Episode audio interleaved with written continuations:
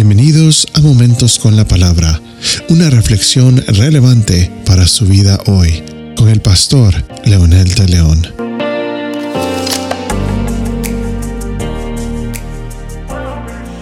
Ninguno se imagina en ningún momento las dimensiones de nuestras malas decisiones.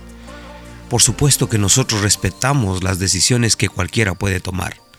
El único problema es que hay personas que no solamente tienen consecuencias funestas para ellos mismos, pero también para los que están a su alrededor y por supuesto para nuestro mundo. Una decisión, por ejemplo, alguien que no está eh, con los mismos ideales del otro y entonces empiezan a tratar de ver cómo los convencen y cuando no, no lo logran, entonces levantan una guerra. El problema es que luchan los que tienen esas ideologías y se matan, pero no solamente son ellos, sino son miles y millones de personas alrededor del mundo los que sufrimos las consecuencias de una guerra. Exactamente fue lo que pasó con Adán y Eva.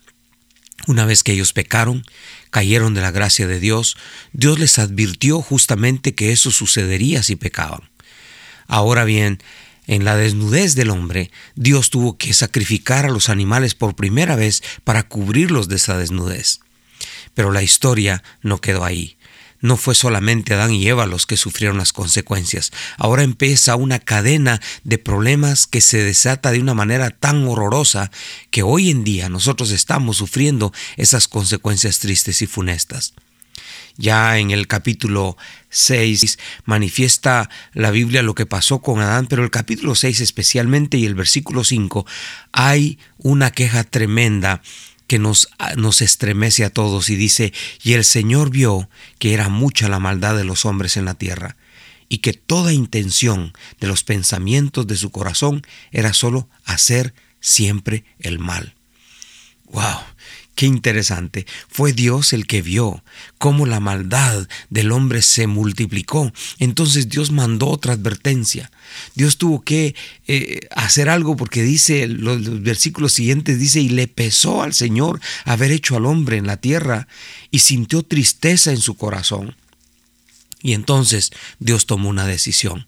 Voy a borrar de la faz de la tierra al hombre que he criado desde el hombre hasta el ganado, los reptiles y las aves del cielo, porque me pesa haberlos hecho.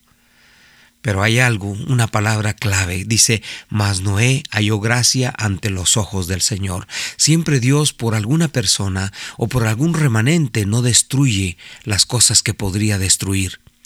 Estamos viviendo una situación tan difícil en este tiempo que creo que Dios ya debería haber destruido desde esta lógica en el, en el, Nuevo, en el Antiguo Testamento lo que dice aquí, ya hubiera destruido a la humanidad. Pero hay un remanente, los que todavía lo amamos, los que todavía predicamos, los que todavía creemos que las decisiones tienen que ser tomadas de acuerdo a los valores y los principios de Dios para que nos vaya bien en la tierra.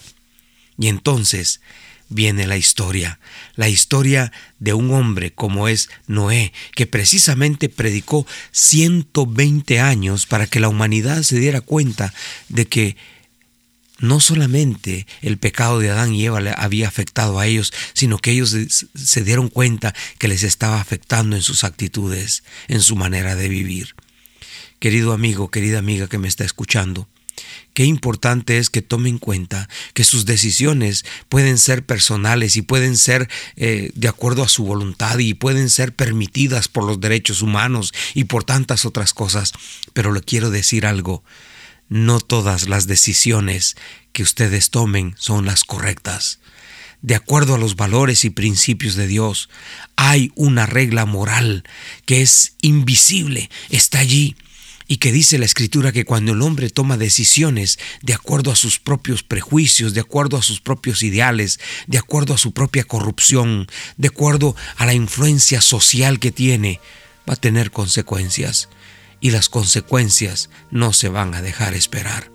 Por lo tanto, tome en cuenta que Dios nos sigue advirtiendo, al igual que los días de Noé. 120 años estuvo predicando Noé y le estuvo hablando a la humanidad para que se arrepintieran pero no lo hicieron.